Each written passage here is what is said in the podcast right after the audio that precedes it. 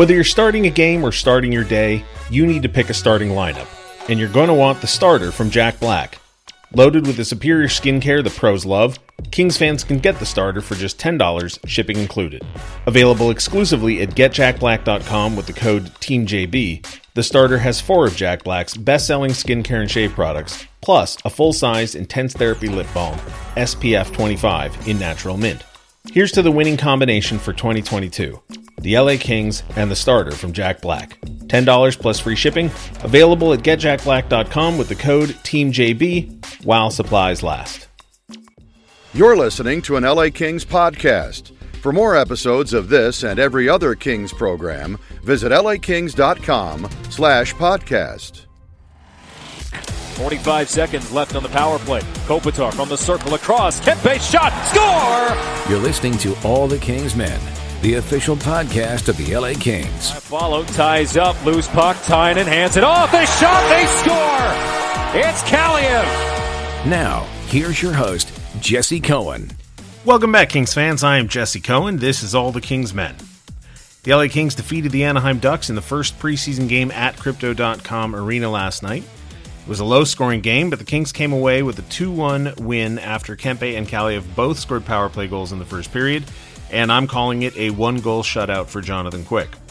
For those of you who may not be aware of the one goal shutout, that's where I somewhat arbitrarily decide that even though a goalie allowed a goal, it was really a shutout effort. In this case, Quick allows a fluky goal on the first shot against of the game and then shuts the door for the rest of the night. So, one goal shutout. Brandt Clarke played in his fourth preseason game, and late last week I spoke to Jack Han about what he saw from Clarke in the game against the Vegas Golden Knights. Jack Han is a former assistant coach for the Toronto Marlies and worked in the Leafs development program and is currently a self described hockey consultant with the ear of multiple NHL GMs, coaches, and scouts. Now, before we get to that conversation, Dennis Bernstein joined me for a few minutes last night at Crypto.com Arena to react to the Kings' victory. We're in the Chick Hearn Media Room following preseason game four. Joining me, Dennis Bernstein. How are you doing today, Dennis? I'm doing great, Jess. It's great to be back in the building at Crypto.com Arena. They let me back in, so that's a good thing, but uh, great to be back for uh, preseason hockey. Yeah, now look, uh, preseason game. Not both teams not icing their full lineups, Right. but I thought it for stretches the Kings looked great. The puck posi- this that type of game, and granted, the, the Ducks lineup wasn't great, but that was the identity of the team that played last season. Right, That's what you saw. Uh, but maybe Jim Hiller should get a raise after his first preseason game because they scored two power play goals. But but I assume that's the type of game you'll see from this team. Granted, no Phil in the lineup tonight, no Q. But uh, yeah, I, I I agree with you 100%. That's a typical Kings game with their identity right now. There was a stretch in the second period where the Kings dominated down low for what felt like two minutes, maybe, maybe even two and a half. And I kept thinking, I kept looking at the names of the guys along the boards, winning the puck battles, keeping the puck in the zone. And I was struck with, like, oh, it's Blake Lizotte, it's Arthur Kaliyev, it's Brendan Lemieux, it's Carl Grundstrom, guys that have not been here for more than two full seasons. There was no Kyle Clifford, there was no Trevor Lewis, there was no Justin Williams or Jeff Carter. It was actually like a new Kings team that actually looked good. I think on Twitter you said three minutes they had the possession. I did, but? I was being, Okay. you know, Twitter Twitter hyperbole. That's okay. Uh, Jesse, that's what happens when a team buys into a system. It doesn't matter. Like you're playing to that identity, you're playing to that system. It worked last season. Um, they had great puck possession, great shot, shot suppression. So it's it's it's refreshing to see those players do that. But given the fact that this team is totally bought into what Todd has sold over the last now two seasons, um, it, it's not totally surprising to me. But it's welcome because again, that's what you need from those type of players. You need to grind it out, hold on to the puck, and they did that tonight very well. I saw a lot of comments about a very specific player, and I've heard a lot of people praise this player. And tonight, I thought he looked particularly good. Gabriel Vilardi. Um, I don't think there's any question. You know, we keep talking about who's the 13th forward, who's the. But I mean, really, are we talking about who's the 14th forward at this point? It feels like Gabriel Vilardi is taken a significant step forward in his career. Yeah, he he'll be on the opening night roster. Now, does he get in the lineup? I don't know. And I've joked in the press box he's the 13th forward, so that's why he's wearing 13. Right. But I, I think he showed he's a National League player, Jess. But in what role? And if he's going to be on the bottom six, where are you going to place him? Could he go on the top? Could he be the right wing opening night uh, for Arvidsson? He very well could be. And I wouldn't have a problem with it because he's showing intelligence around the net, skill around the net. Hasn't produced anything, and that's been my biggest, you know, my biggest criticism is that he just hasn't put points on the board. But I think he shows that he's not overmatched. I think the, the questions are his playing at pace. Can he do that with certain players? And can he produce and be a productive offensive player? But yeah, I, I agree with you. I think he's on the roster opening night. You're not going to waive a player like that. He's 11th overall pick going back to win 17. So I think that uh, he, he's showing signs. But again, when they drop the puck for real from Tuesday, we'll see what the reality of Gabe Vilardi is. Controversial take. I don't believe Viktor Arvidsson's going to be out of the lineup that long. I, I, he's out there every day in practice on the power play, five on five. He's in the red no contact. I get it, but like they're not auditioning anybody for his role anymore. They're just playing him there. Right. There's spot holders. There's placeholders for Victor, right? Because yeah. when Victor's healthy, he's going to play. I, I, think the question with Victor coming off back surgery, I think it's the recovery days. Like we don't really know how Victor's feeling when he goes hard into practice for mm-hmm. an hour. And I think that's the question. I think that's why he's still seeing the red because there may be some recovery issues. I think his he's been there enough, like you said, Jess, to say okay, his conditioning's there right? So I think it's just about how managing that back, and that's a serious injury for a hockey player. But like if he's going to miss 10 games, 15 I, games no, to start the season, then you're putting somebody else in that spot, right? Yeah. Uh, well, it's tough though because they haven't really played. How many games have they played the true? no, but i I'm talking about practice. Every day we're sitting there. And, oh yeah, and yeah. For practice, he's out there. If he's going to miss ten games, you're putting somebody else on that line in practice. If, if he's going to miss ten games, the only way that happens is if he has a setback and we don't see him on the ice for a couple of days, which, as you said, hasn't happened. He's been out there every game. So it's a matter of, and if you, it's tough to measure because like with Jersey, they took off the jersey, the red jersey, then he's, he's he wouldn't commit to playing opening night. So, but I, to your point about missing 10 games, I, I don't think it's double digit games. Maybe it's the first two weeks, maybe it's after the first road trip. But I would agree with you. you he wouldn't be practicing that much if he was that far away. Now, to be clear, this is speculation. This is totally. not based on any feedback. In fact, all of the feedback we've heard suggests it might be November 1st from your partner. But uh, I, like I said, I don't buy it. Anyway, you can only beat the team in front of you. The Kings beat the Ducks tonight. Two power play goals. Big win. Thanks for joining me, Dennis. Always a pleasure, Jess. Thanks for the time. Returning to the show, can we? I think we can call you friend of the show at this point, Jack Han. How are you doing today, Jack? Friend of the show, occasional Southern California. That's right. right. Right. Um, uh, you've got blood here, right? Yeah. So my yeah. my parents are are in the San Diego area. Uh, I I did my grade twelve in Sacramento. So yeah, a bit money bit in the California. Exactly. Bit of a California connection.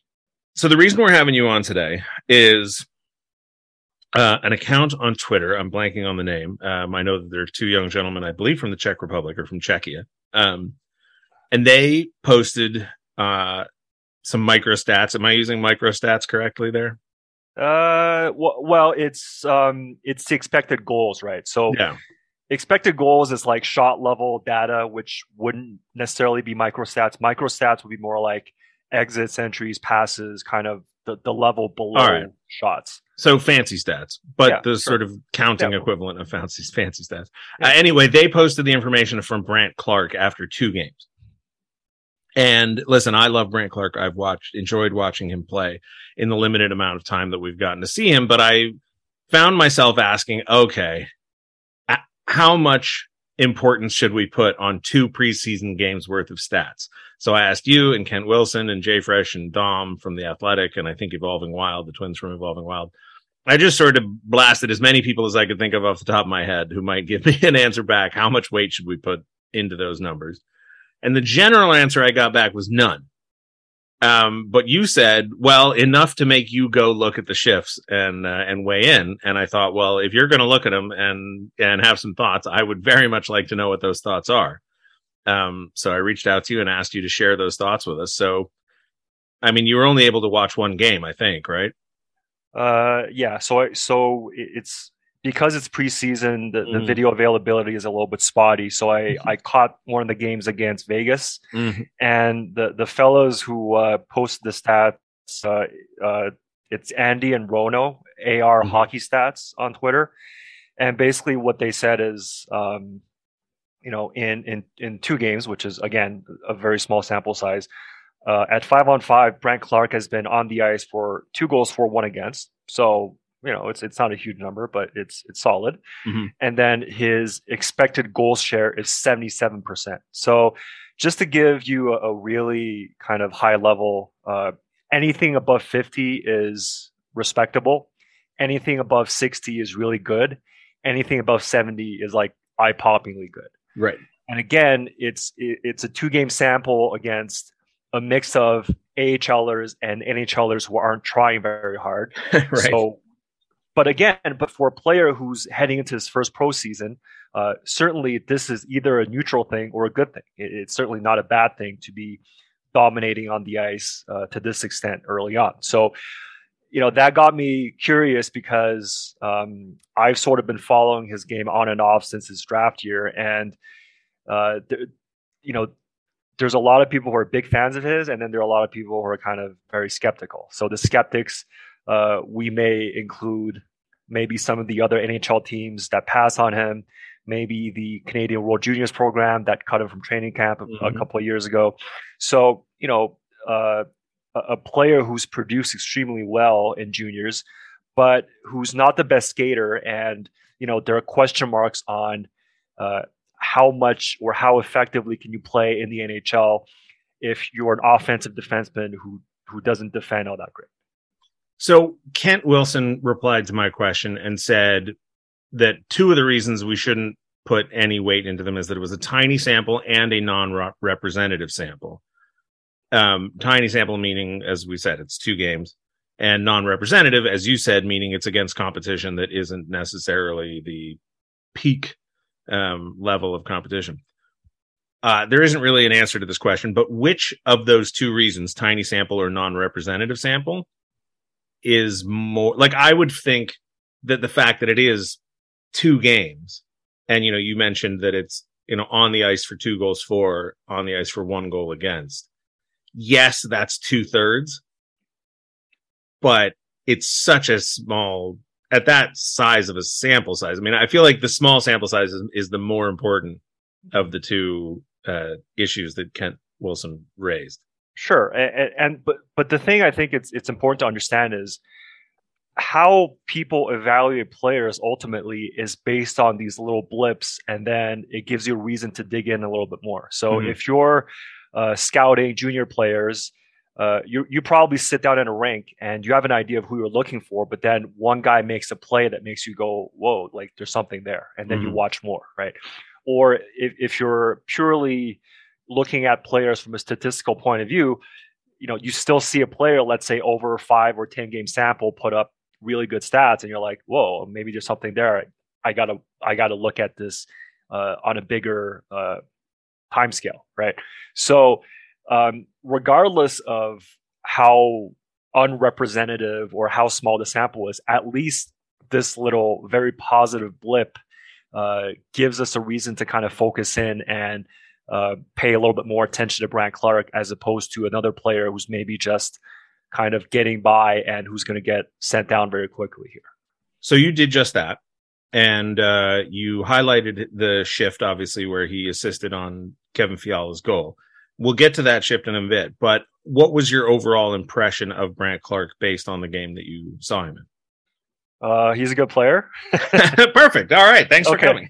um, so so there's a few things there. So generally speaking, uh, in my experience, there's two areas that I I tend to look at first when evaluating a young defenseman.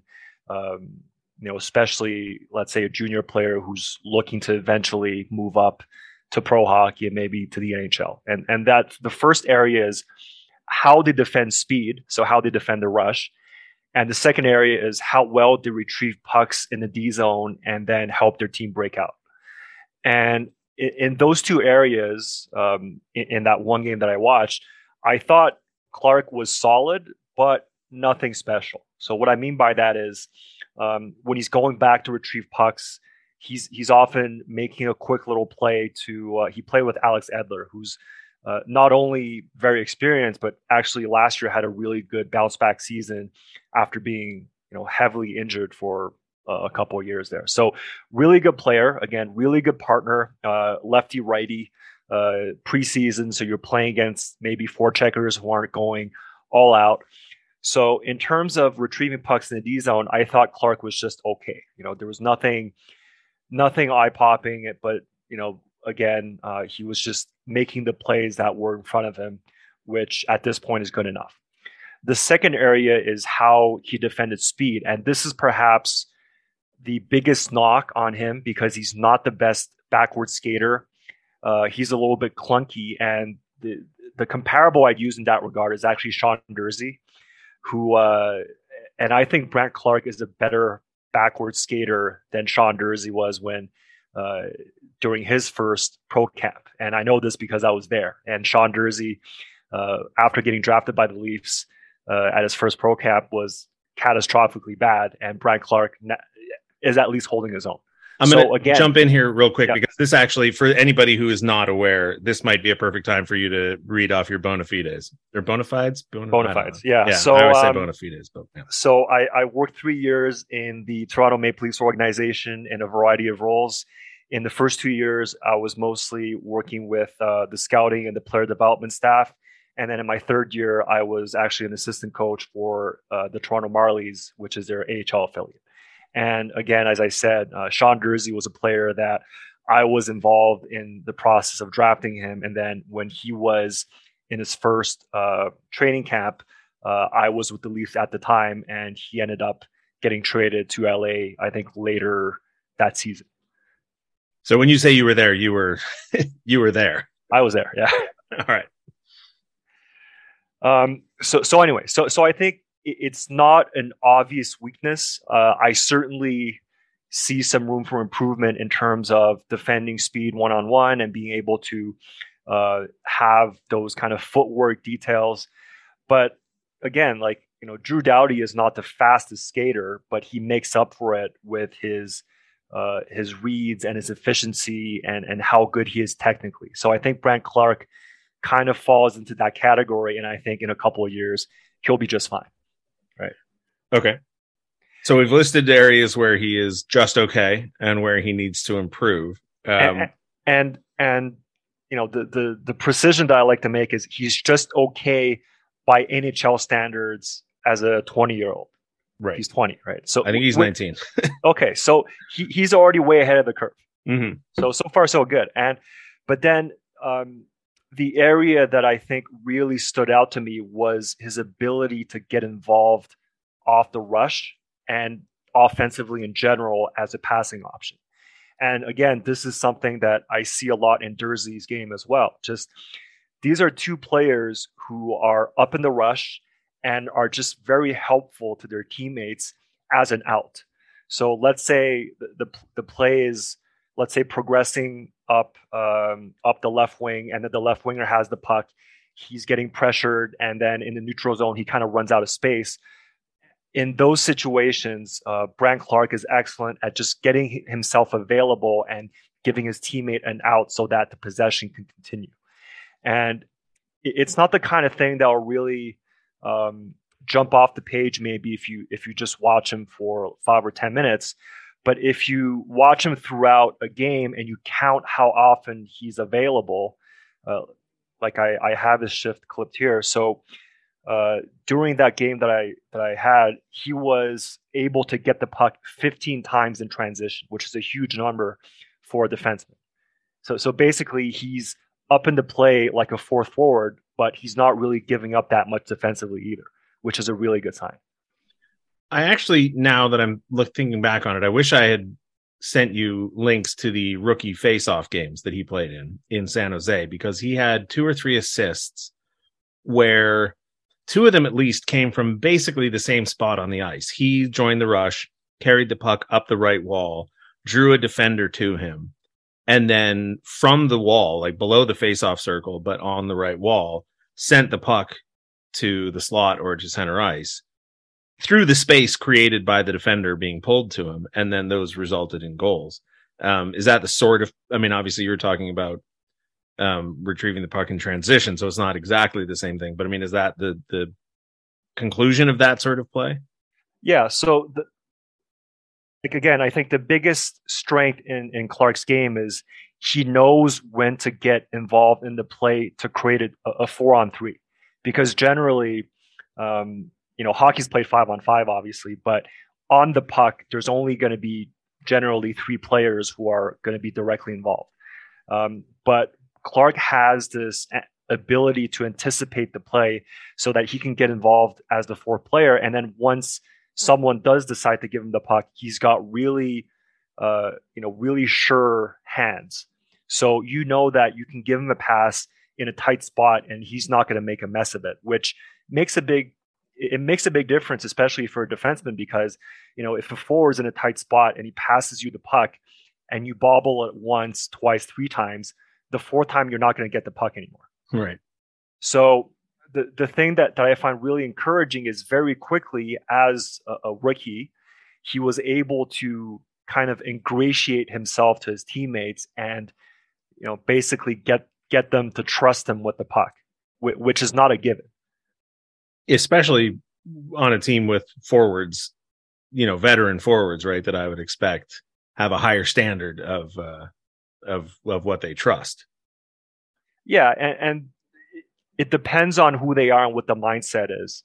For example, you know, I've heard a story about Patrick Kane where, you know, a lot about his game is using his defensemen and getting them to be involved offensively.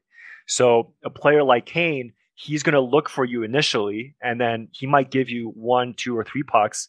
And then based off of that, he's going to think to himself, okay, well, I can trust this guy, or no, I can't that sort of you only yeah. get three chances to make a first impression, I guess, in Patrick Kane's case. Um, in that shift, uh, in the goal, uh, the Fiala goal, you highlighted it on Twitter, and you um, you mentioned that uh, Clarke was stuck in his zone on the PK for over a minute. I confess, when I was watching the game, that I did not notice that. So, how did that play into the rest of the shift, and why did you right. choose to include that in the bullet points on that why that shift was so impressive so so first of all in that game uh, clarke was taking a regular shift on the pk which mm-hmm. again is not a given for a 19 or 20 year old rookie. Sure. So that's a good sign. Shows that at least his coaching staff is also putting trust in him.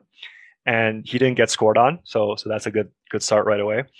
Uh, but but the thing um, you know w- when you play hockey like you like you would feel this is that when you're stuck in your zone, whether it's on the PK or whether it's even strength, even though you're not skating around a lot, it's very strenuous because you're always looking around and you're playing uh, very nervous, right? Because the opposing team is always a pass or two from getting an open to tap in. So you're, you're very cognizant of the threats that could emerge. And then if there's even a half chance you're sprinting, you know, 100% speed to try to get a clear or force a turnover.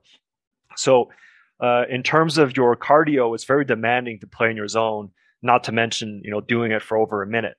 And w- what I see uh, typically, even with professional, you know, level defensemen, is you pin them in their zone for 60 seconds, and then the very next time that they touch the puck, it's going to be a dump out or maybe even an icing, right? Because your heartbeat's probably going 190 or 200, which affects your ability to move, but also your ability to think so basically, you kind of go a little bit brain dead because your your heart's working full capacity, and then you just kind of uh, make a very half baked play with the puck, and that's not what happened. In fact, uh, Clarke gets uh, a pass behind the net that's kind of on the rim, not really an easy puck to gather.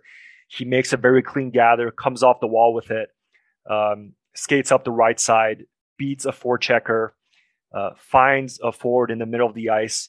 Then uh, so okay, first of all, I think probably you know eight out of ten defensemen would have thrown that puck away, and then the remaining two, you know, probably eight out of ten of the remaining two uh, would have gone off and changed.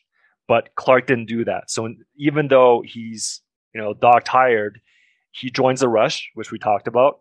He gets the puck back, makes a nice play, gives it back to Fiala, and Fiala scores. Right. No, so, Sorry, go ahead. yeah. So you've been on the ice for, for 70 or 80 seconds. Uh, your heart rate's, you know, north of certainly 180, probably 190. Um, you make two extremely good plays in transition, and then you know your team scores. So for me, that is really cool because that that's the difference between maybe a good second pair defenseman and a first pair defenseman, which is what happens first of all when you're tired, and second of all is how much can you play before you get tired. Does that make sense? Absolutely. I spoke to Clarke about that pass that he made to Fiala, and I asked him, you know, did he have any sense of what Fiala might do with it when he made the pass? Because the reality is, it wasn't like a a pass to a guy in a great scoring position. He made a, a great pass, and then Fiala made a great move. But there's no way for Clarke to know that he's going to make a great move when he gives it to him. Let's say Fiala had just got a shot off, right? Like, let's just say he shot it yeah. from the second it got to him. Is that play? Do you think that that play still would have stood out to you as a big plus in Clarke's column, or are we just sort of focusing on it because Fiala finished it off with an unbelievable move?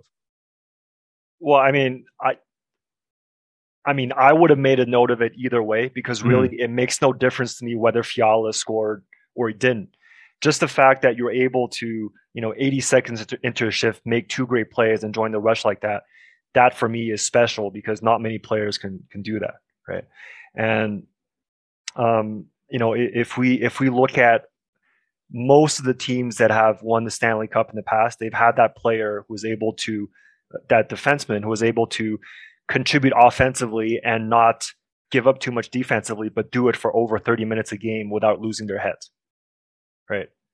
Like Victor Hedman is probably the most obvious one. If you go back, um, uh, so who won before Tampa? So it was Pittsburgh. No, Washington. Right. So you know they did it more by committee, but you know it was Carlson and Orlov. Mm-hmm. Uh, St. Louis, it was Pietrangelo and, and um, and Parayko. Uh, so, but really, you know, Hedman in, in Tampa is the big one, right? Before that, you know, 20 years ago, you would have Lidstrom who played more than half the game and made it look easy, right? So if you look at, let's say, Lidstrom and Hedman shift to shift, they're not necessarily heads and shoulders above, let's say, uh, a more not average, but more of like a normal first pair defenseman, right? But they stand out because when the pressure's on and when you know everybody else is getting tired, they're still just a little bit fresher. And I don't know what Clarke's actual energy level was was like on that shift, but um, that for me is an indication that like this kid's got something that a lot of other players don't. I mean, they're definitely playing him. They played him in all three preseason games. He played in all. I think he played in all three rookie faceoff games. So he's already got six games under his belt on top of the scrimmages that they've been doing in training camp. I mean, they it seems to the untrained eye that they are giving him every opportunity to show them what he can do. Yeah. So I mean, I I can't say for sure whether he's gonna he's gonna make the the Kings or not. I think the AHL is still a really good place for him because he is gonna play 25 to 30 minutes a night. Unfortunately, he can't go to the AHL. Oh wait, he's st- he, he still yeah, uh, he still has to go back to junior. Yep. Oh, okay. Well, that that that changes things a little bit. That makes it really interesting then. Mm-hmm. Um, otherwise, maybe you know maybe the Kings can loan him to a European team. That that that maybe is is, is another option. Well, you uh, you wrote an I don't know if it was a full article. It can be counted as a full article, but you had a very um, I don't know if it was meant to be funny or if it was meant to be educational, but it made me laugh and I feel like I learned something. You sort of gave the, you know, the stages of how to ruin a prospect. Um, so if you're in charge of of a player like Brandt Clarke, what is the absolute worst thing that you could do for a guy like him at this point? He he's just too good for junior hockey. Like he's not going to be challenged. I would love to see him get loaned to, let's say, a, a, a Swedish league team or a um, maybe not a Finnish league, but maybe I think Sweden, Germany, or Switzerland could be three really good spots for him because he's going to play against pros. Um, he's going to play a lot because he, he's going to be uh, kind of a top offensive defenseman in those leagues already, and he's going to he's going to be challenged, right? Because once in a while, he's going to go up against a player who's way better than a, a top junior. So, a phrase I frequently see repeated is a player will have quote unquote nothing left to prove at a lower level, whether it's the AHL or juniors or you know the national team, whatever it is. If there's a player that somebody wants on the big club and the math doesn't work out or the contracts don't work out and they have to be sent down, there'll there'll be a chorus of people saying, "Well, he's got nothing left to prove at that level." Is it really a question of having to prove anything, or as you said, is it more a question of how much he's challenged on a day to day basis? It, it, I I just think if he goes back to junior, it's going to be too easy for him because sure he is going to play 30 minutes, but the forecheckers are not coming in as hard. His teammates won't necessarily be in the right spots. Uh, maybe they're not going to finish uh, the kind of setups that he can create. Um, maybe you know, like the I don't know. I I just don't see the difficulty level because already, you know, I, the reason why we're talking is because he, he's played some preseason games that look really good against players who are way better than than junior players, right? So, and and, and, and this is a really difficult um, situation for prospects who, you know, are not maybe um, you know the first overall category, but who are way too good for juniors. Like we kind of had a similar situation with um, Rasmus Sandin in Toronto. And the workaround was, I think initially we loaned him out to uh, an SHL team, and then after their season ended, were able to get him on the Marlies, and he was, I think, right away a top four AHL defenseman, and ended up a top pair AHL defenseman within a couple of months. Would you advocate for you know i've heard people propose that um, the issue for those who are not aware is that the chl and the nhl have an agreement where players under the age of 20 cannot be sent to ahl affiliates they have to if they're not going to be on the nhl roster they have to be sent back to their chl team there are some people who have proposed that that that an exemption be made for first round draft picks um, so that in this case, Brandt Clarke, who was eighth overall, would be allowed to go play for the Ontario Reign. Would you be in favor of that exemption?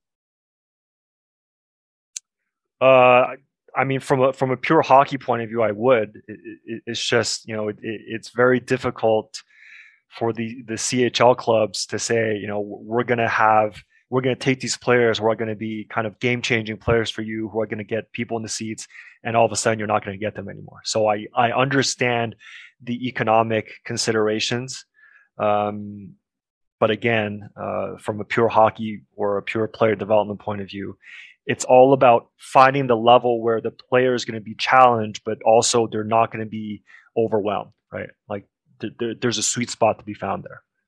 So I have proposed. So the so the the issue from the Kings' perspective is we already have four right shot defensemen under contract who have proven themselves, you know, to be NHL worthy. We've got Drew Doughty, Matt Roy, Sean Walker, and Sean Durzi. So Brandt Clarke, who is also a right shot defenseman, will struggle to find ice time. Now Sean Walker can play the left side, and they have had him skating on the left side with Matt Roy in camp.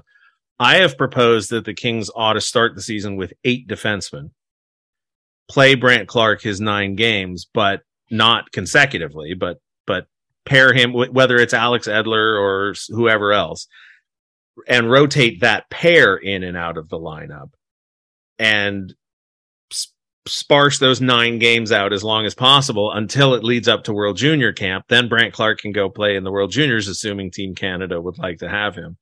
And then you have until, you know, whatever, mid January um, to decide what to do with him, whether you keep him up or you send him back to juniors for half a season. I mean, is that is that just overthinking it and pipe dreaming it?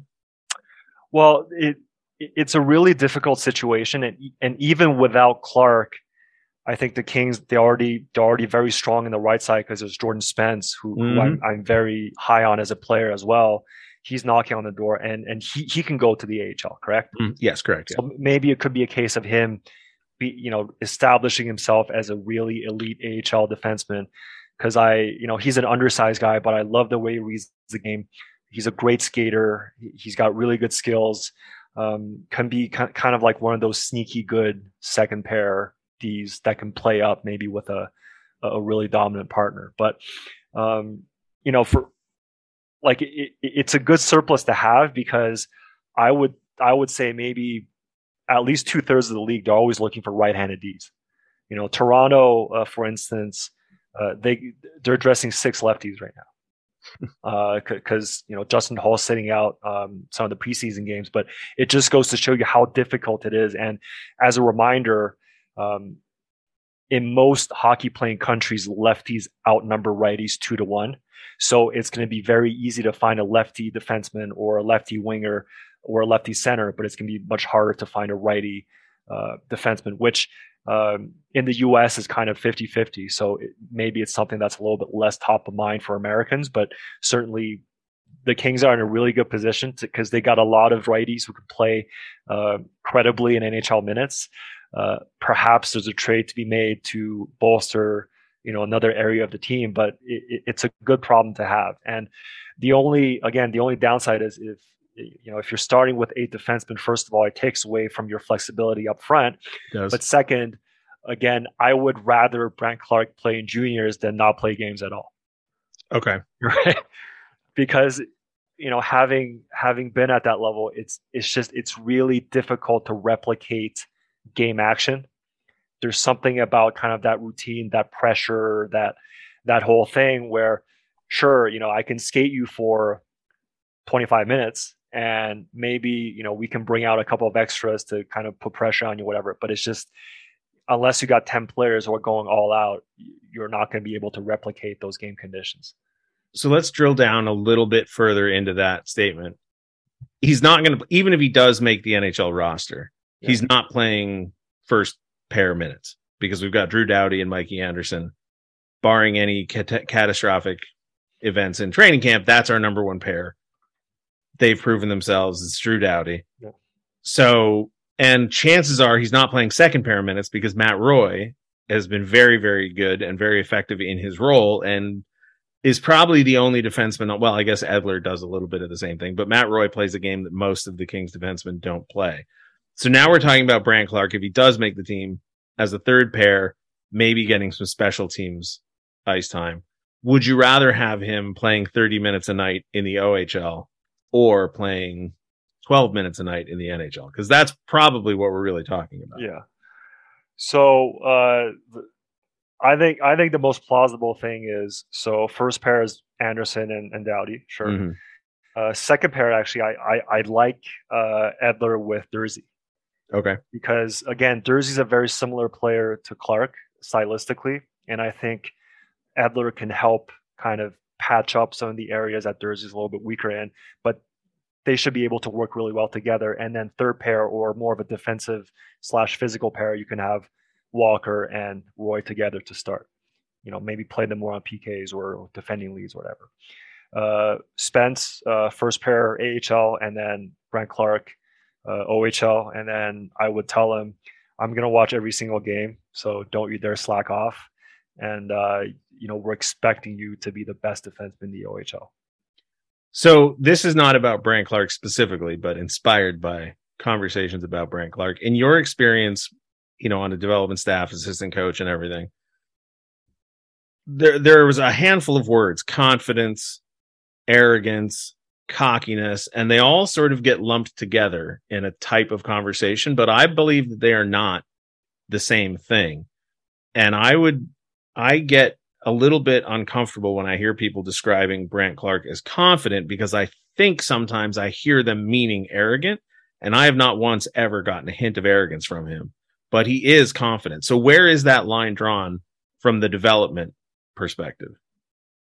I mean, like, I don't know the kid personally, so sure. it's hard for me to say. But what I will say is to be, and this is not just in hockey, but in whether it's in sports, whether it's in business, whether it's in art, um, the all-time greats have a level of humility to them and that humility coexists with confidence which means that you know they have a very clear sense of who they are and what they're good at and what they're what they're going to do and they're also very confident in their ability to learn and to be resilient and to overcome but they understand that um, you know you can't be blindly confident because that's when you get really in trouble right?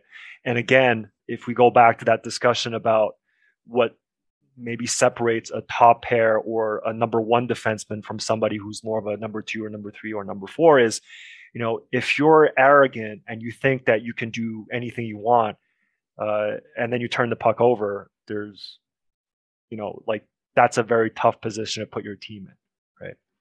So again, like if you watch, you know, Hedman's the the biggest, most obvious example, but Lidstrom was the same way.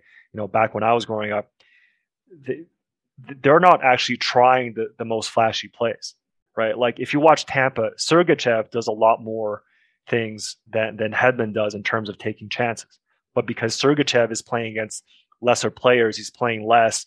He feels like he's got more gas in the tank, and maybe he's also, you know, a little bit less experienced. Whereas Hedman knows very clearly what he's got and what he doesn't have on a particular shift or particular day, right? So again, he's very confident in what he can do, but he also has a very keen understanding of, you know, this is not available today, so I'm not going to push that.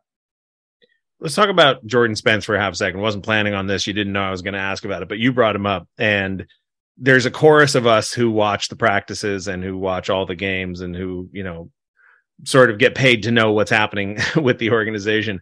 And all of us are constantly reminding each other, like, it's assumed that Jordan Spence will go down to Ontario because he can, and because, as you mentioned, we have a glut of right shot defensemen.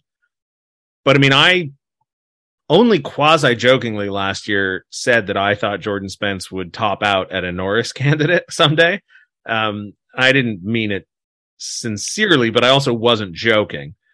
One of the things that he's been praised for is his ability to make a mistake, learn from it, and then never repeat that mistake again as a assistant coach or being on the development staff or or you know a experienced evaluator of talent is that the sort of thing that you can see in real time or is that just a trend that you notice over time where you go oh, well he did make that mistake and he never made it again or can you see the gears turning in a player's mind as they're out there skating is there something about players like that that you can see while they're playing so uh, during Spence's draft year, I actually interviewed him uh, at the at the combine in Buffalo. And okay.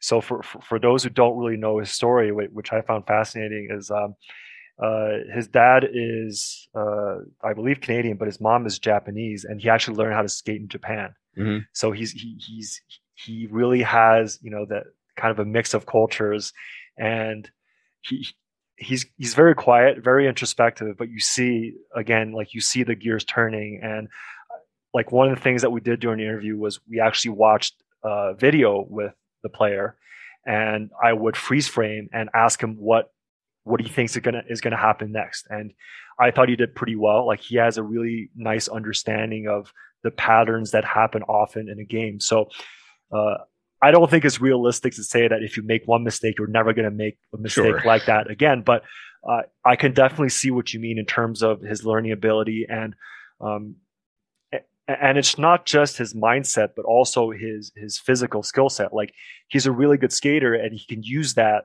either offensively to you know beat pressure and find plays or defensively like he just he's not the biggest guy and i think that's the biggest uh weakness in his game is he, he's never going to be you know 6'4 220 because he's probably closer to 5'11 well 180 right now right mm-hmm. something like that um, but the way that he defends is he matches speed with you. He just kind of leans into you and then lifts your stick and takes the puck away. Right. That that's always going to be how he defends, and um, and, and that's going to serve him well up until he starts playing against the very best NHL players. But up to that point, I think he's going to be just fine. Excellent. Well, Jack, I always appreciate every minute you uh, are willing to come talk to me here, and uh, I'd make you do it all the time if I could. But I'm going to let you get back to Flagstaff. Thanks as always. All right. Well, really uh, looking forward to the Kings season because I kind of saw their run coming last year, so I'm I'm interested to see whether they take another step this year. It well, will be interesting. Let me ask you, since you saw the run last year, will that will they take the next step this year? I mean, I think Fiala is going to help them kind of finish some of the chances that they created. Um, I mean, look, if if they can finish the regular season in a playoff spot and Brent Clarke's OHL season comes in early, maybe they're going to have a, a, luxury black ace to, to count on in the playoffs where, where it's hard to create offense. So, so maybe there's something there. Excellent. Well, we're all looking forward to it. Jack, thanks again. All right, take care, Jesse. Talk soon.